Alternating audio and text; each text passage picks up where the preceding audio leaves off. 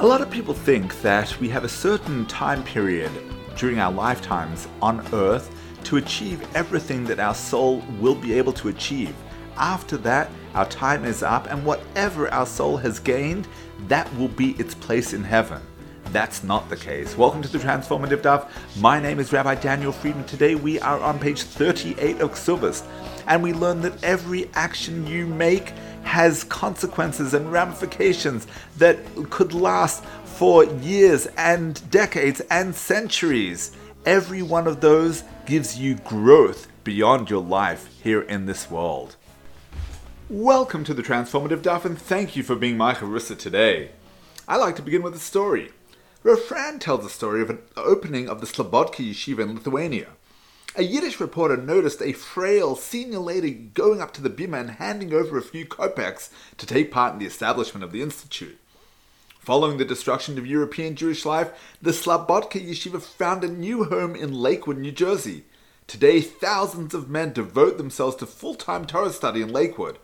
That lady's impact, says Refrand, of being part of the establishment uh, of the yeshiva continues for generations. Let's look at today's Gemara.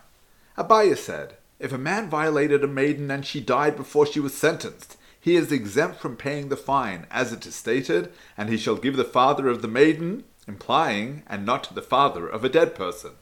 A matter that was obvious to Abaye was complicated for Rava, for Rava queried, Is there growth in the grave, or is there not growth in the grave?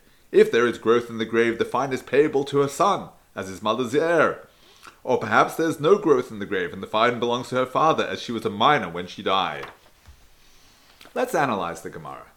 The Torah states if a man shall find a virgin girl who was not betrothed, and seizes her and lies with her, and they are found, the man who lies with her shall give fifty shekels of silver to the maiden's father. Our sages explain that the monetary compensation is only paid to the father if the sentencing took place while the maiden was under age. If she attained the age of majority, however, she receives the compensation herself. Al Gemara discusses a situation where the maiden was deceased between the time of the crime and the court sentencing, during which period she would have reached the age of majority. According to Abaye, the compensation would no longer be payable since she has died. Rava maintains that the violator must still pay, be as uncertain as to whom. Should it be the father since she was a minor when she died? Or is there growth in the grave, meaning that the biological clock continues ticking and the money is now payable to her personal estate?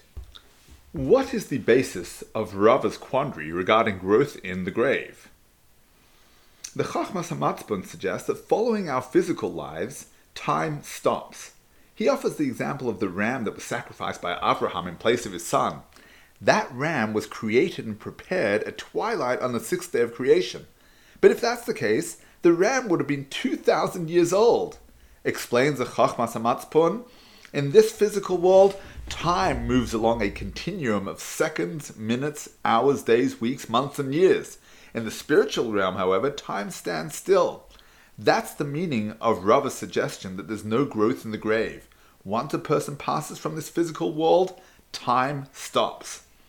How about Rava's alternative, that there is growth in the grave? If time stops and the individual stagnates once he's passed from this world, what would be the basis of Rava's view that growth continues beyond one's physical life? Our souls were placed into physical bodies in this world to do mitzvahs.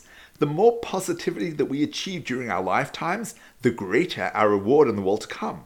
Generally, once the soul is passed into Olam Haba, our ability to accomplish ceases. As Rabbi Yaakov teaches, one moment of teshuvah and good deeds in this world is greater than all of the world to come. Greatness in this context refers to the wherewithal one has to achieve greatness. Whatever one accomplishes during his sojourn on earth determines the soul's place in heaven. After entering the heavenly world of truth, one's spiritual vision is clear, and there are no choices to be made. Thus, one no longer has the ability to earn reward. That conclusion, however, is based merely on one's own current achievements. It doesn't take into account the continued impact of one's deeds from his time here on earth. Every person you impact and influence during your lifetime continues to have an effect on your soul's journey after your life. And so, with those few kopecks, that lady bought a share in the Torah study of the Lakewood Yeshiva. With every word of Torah study today, her soul is elevated a little bit higher. The question we must constantly ask ourselves during our short sojourn on earth is Will we continue to have growth in the grave? What will the everlasting impact of our present day actions be? When you encourage someone to do a mitzvah, it has the potential to reverberate for generations. Let's say you teach someone how to light Shabbos candles and make Kiddush, and then they decide to initiate those rituals into their family. Hopefully, their kids will see that and be motivated to take on even more in their homes. When you see a teenager struggling with his Yiddishkeit and you take him under your wing, culminating in his decision to marry and send his kids to Jewish schools, you've impacted generations. On the days of awe, God opens the books of the living and the dead. People often misunderstand the contents of the latter book. It's not for people who are currently alive and destined to die in the year ahead. It's the book of judgment for those people who are already dead from this world. The truth is, they're very much alive. Each year, God opens up the book of their eternal life and determines whether they deserve further reward and elevation based on the ongoing consequences of the activities that they set in motion during their lifetimes. We may be talking years, decades, or centuries later. The ramifications of your actions today are butterfly effects for all time every choice you make, every encounter you have. Consider the long term consequences of those decisions and the forever increasing reverberations across the globe and across generations.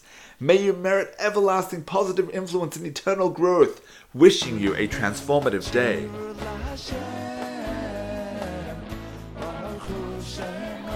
Thank you for tuning into the Transformative Daf podcast with Rabbi Daniel Friedman. Whether you've been doing Daf Yomi for years or you're not quite ready to commit but want to be part of the Daf Yomi global movement, there's something in the transformative Daf for everyone. It's about joining the conversation, it's about talking over the Daf with your family, your friends, your colleagues. It means never being short of a discussion starter or a meaningful Dvar Torah. Every page of the Gemara, every word, every letter contains the secrets of the universe.